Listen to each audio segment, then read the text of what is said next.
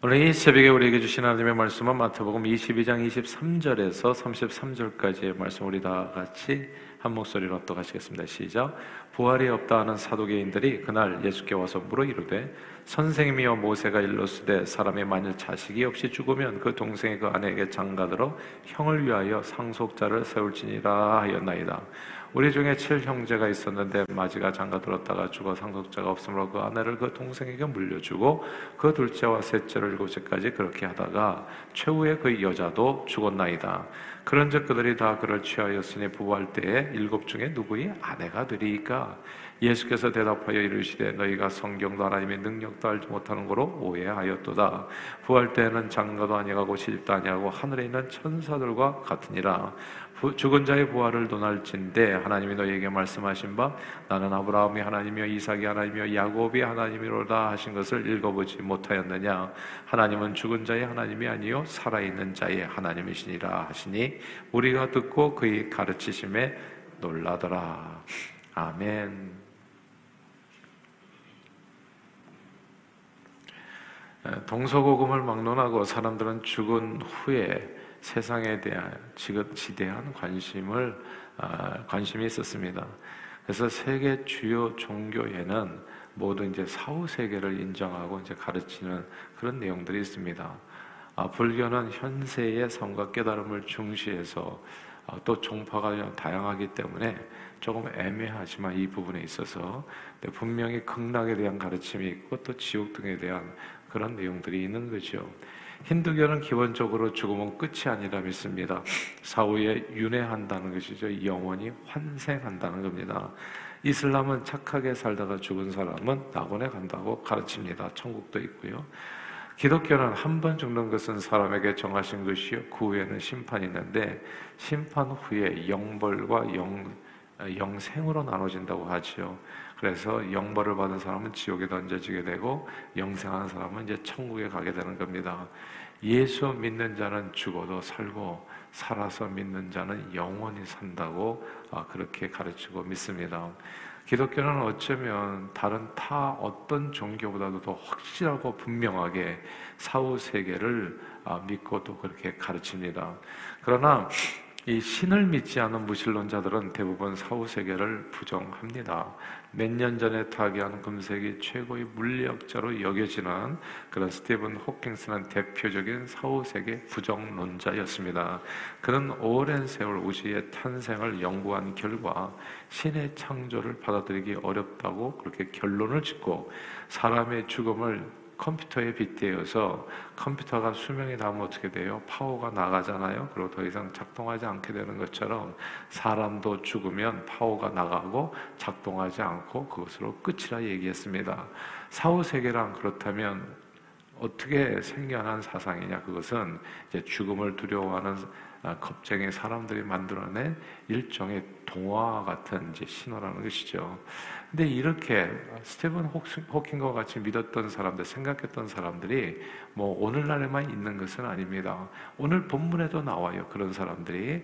그러니까 합리적으로 생각하고 가장 이성적이고 지적이라고 생각하는 사람들 가운데서 이제 이렇게 사후 세계를 부정하고 아, 믿지 않은 아, 그런 사람들이 있는 겁니다. 오늘 본문에 나오는 사두개인들도 스테븐 호킹스처럼 부활을 믿지 않는 사람들이었습니다.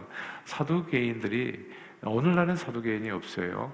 사도개인들은 기원전 1세기서부터 기원 후 1세기까지 그 예수님 시대 잠깐 활동하다가 사라진 아, 그런 일종의 종파거든요.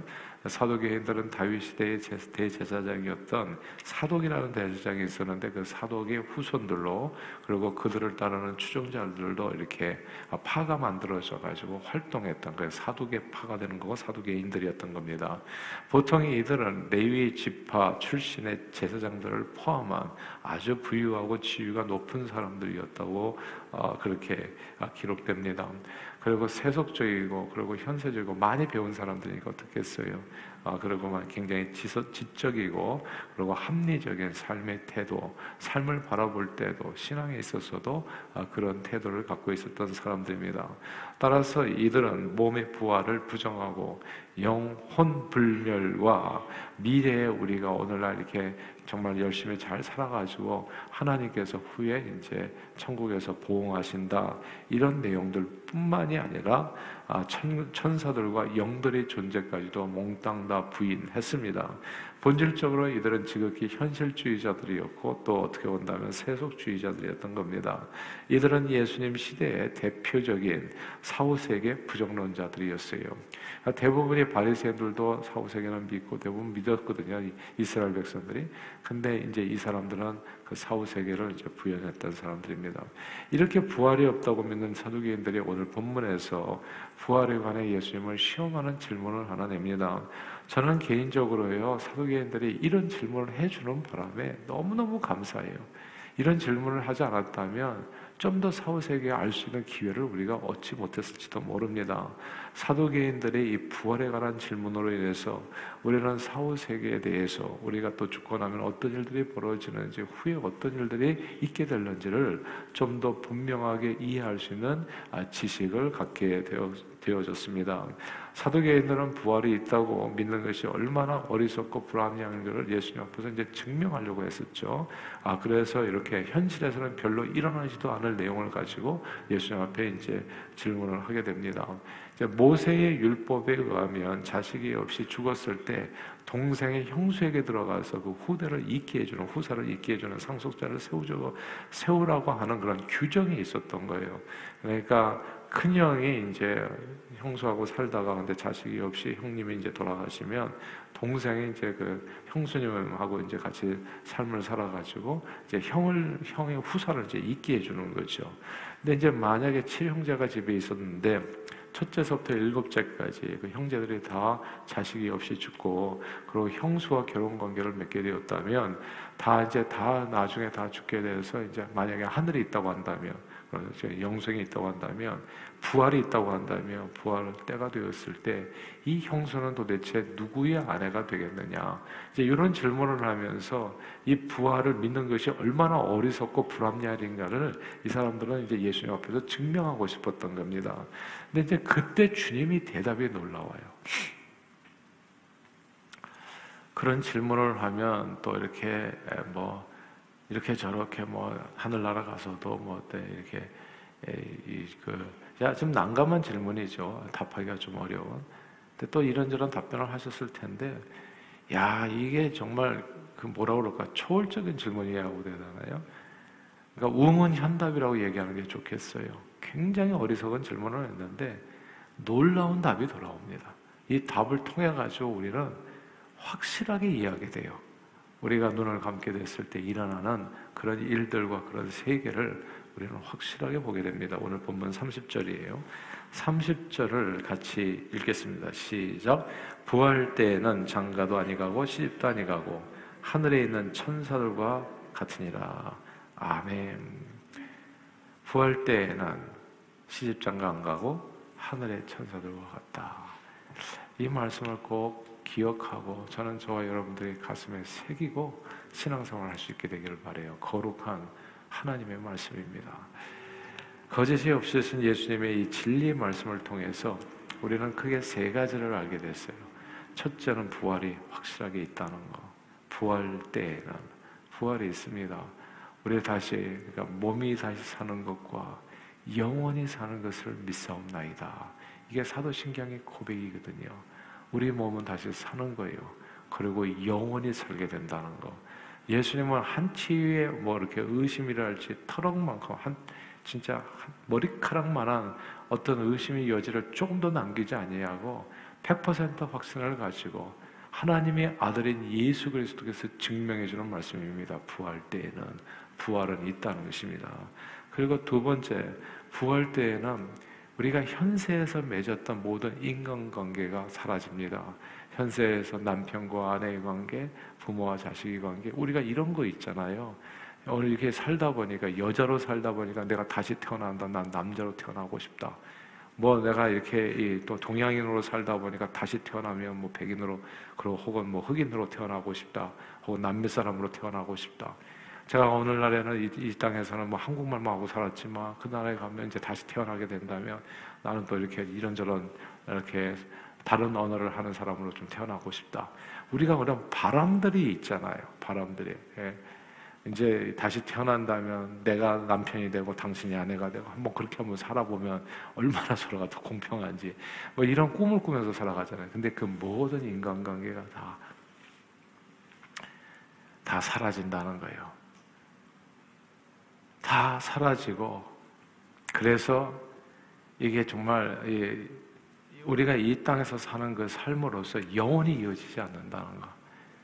내가 뭐 우리가 이제 백년 해로하고 우리 영원히 우리는 영원히 짝꿍입니다. 이런 거 없어요. 그냥 이 땅에서 사는 날 동안만 우리가 부모와 자식과의 관계, 또 이웃과의 관계, 또 형제와 자매와의 관계, 그리고 부부 관계가 유지되는 겁니다. 그 나라에서는 시집도 가고 장가 안 가고 다 이제는 형제 자매가 되는 거죠 하나님 앞에서 다 똑같은 형제 자매가 되고 그리고 또 중요한 게 세 번째입니다. 부활 때는 모두 하늘의 천사처럼 변하게 된다는 겁니다. 야, 이게 진짜 놀라운 일이에요. 하늘의 천사처럼 변하게 된다는 거.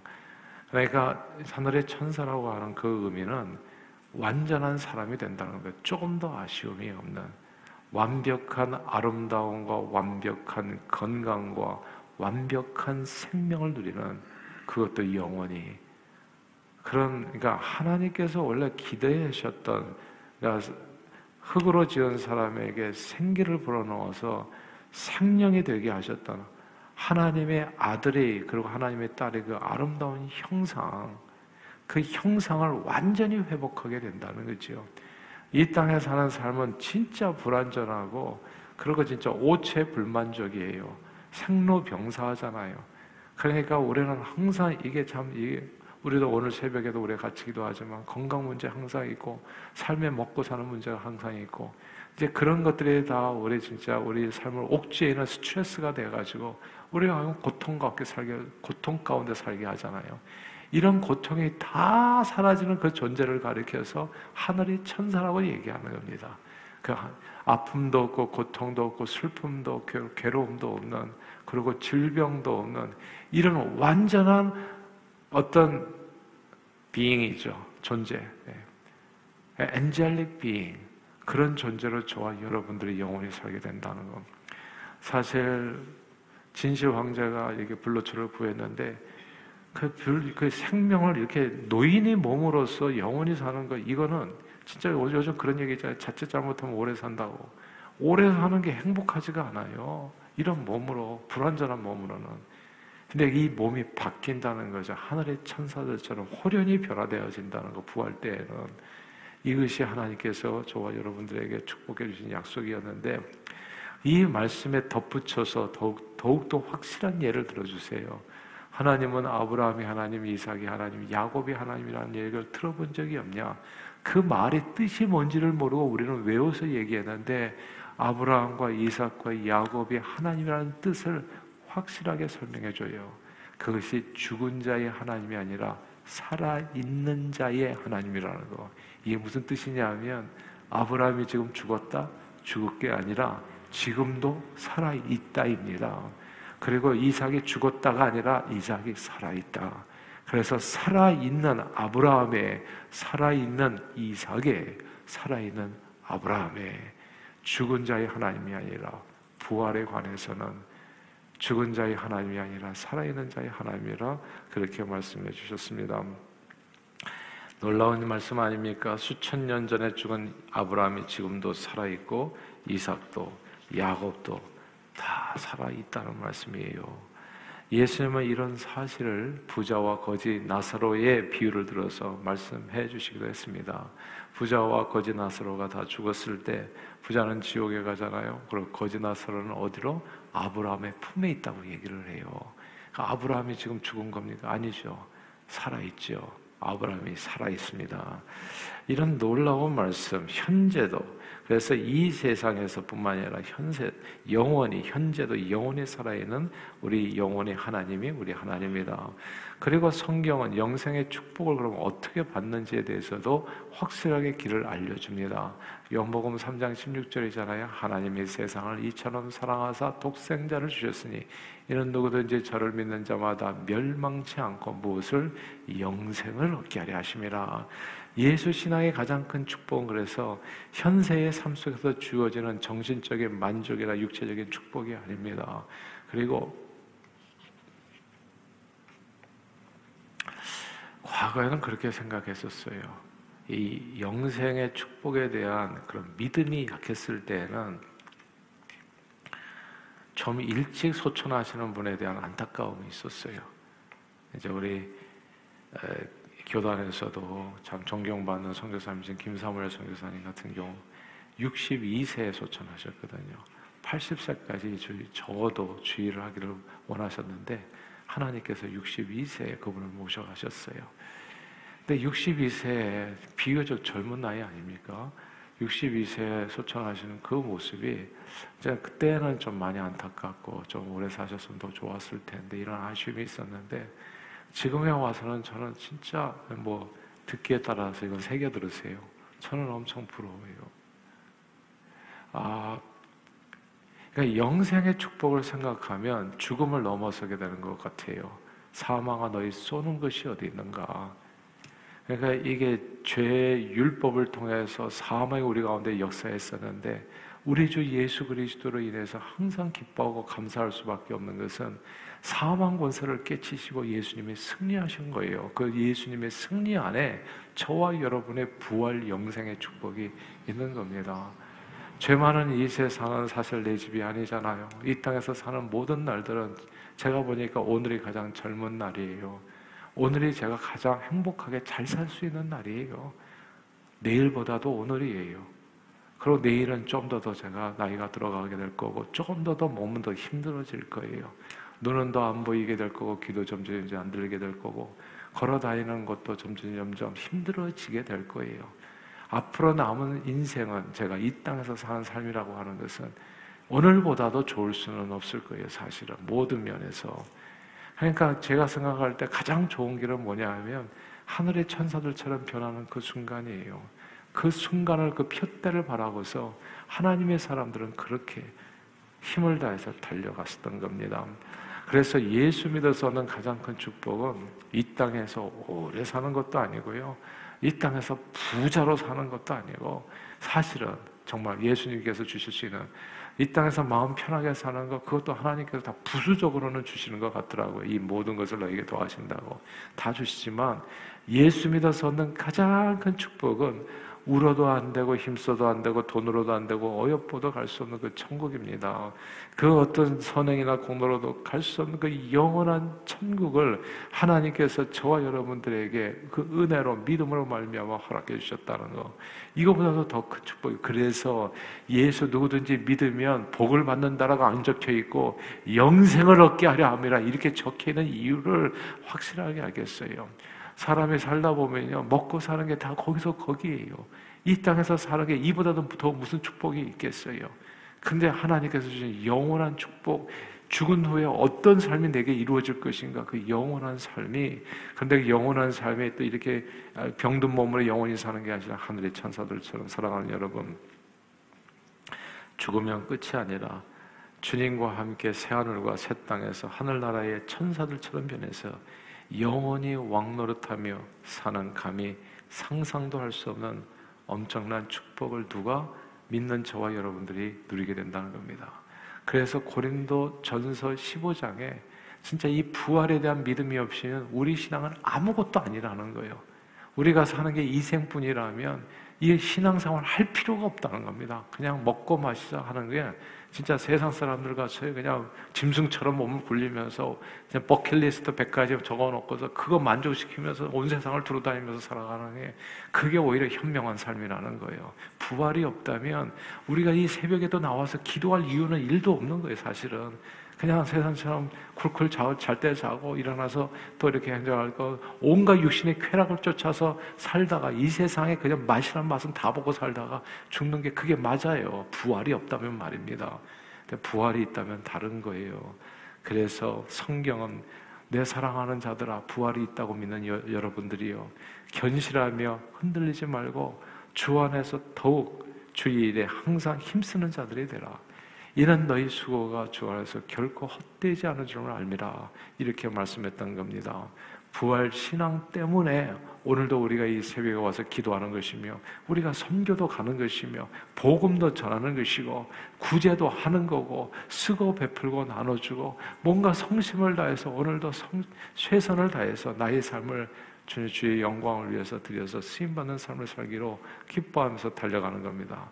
그러므로 이 소중한 부활 신앙 안에서 더욱 열심을 품고 주를 섬겨 영원한 천국에서 하늘나라의 천사들처럼 이 영생의 축복을 누리는 저와 여러분들이 다 되시기를 주 이름으로 축원합니다. 기도하겠습니다. 하나님 아버지 고맙고 감사합니다. 오늘 이 새벽에도 주님 앞에 나와서 제일 먼저 무릎 꿇고 하루를 예수 이름 부르면서 시작하게 열게 해주셔서 감사합니다. 우리에게 하나님 이 세상에서 정말 어여뻐도 안 되고 죽어도 힘써도 안 되고 울어도 안 되고 돈으로도 안 되는 그 무엇으로도 안 되는 천국 영생의 축복을 예수 이름으로 허락해 주심을 감사하고 이 천국 영생의 소망 가운데 오늘도 우리 수고가 결코 헛되지 않을 줄을 알아 더욱더 주일에 힘쓰는 저희 모두가 되도록 우리 삶을 주장해 주옵소서 천국 영생의 축복을 주신 하나님 앞에 감사드리며 이 모든 말씀 우리 주 예수 그리스도 이름으로 기도하옵나이다. 아멘.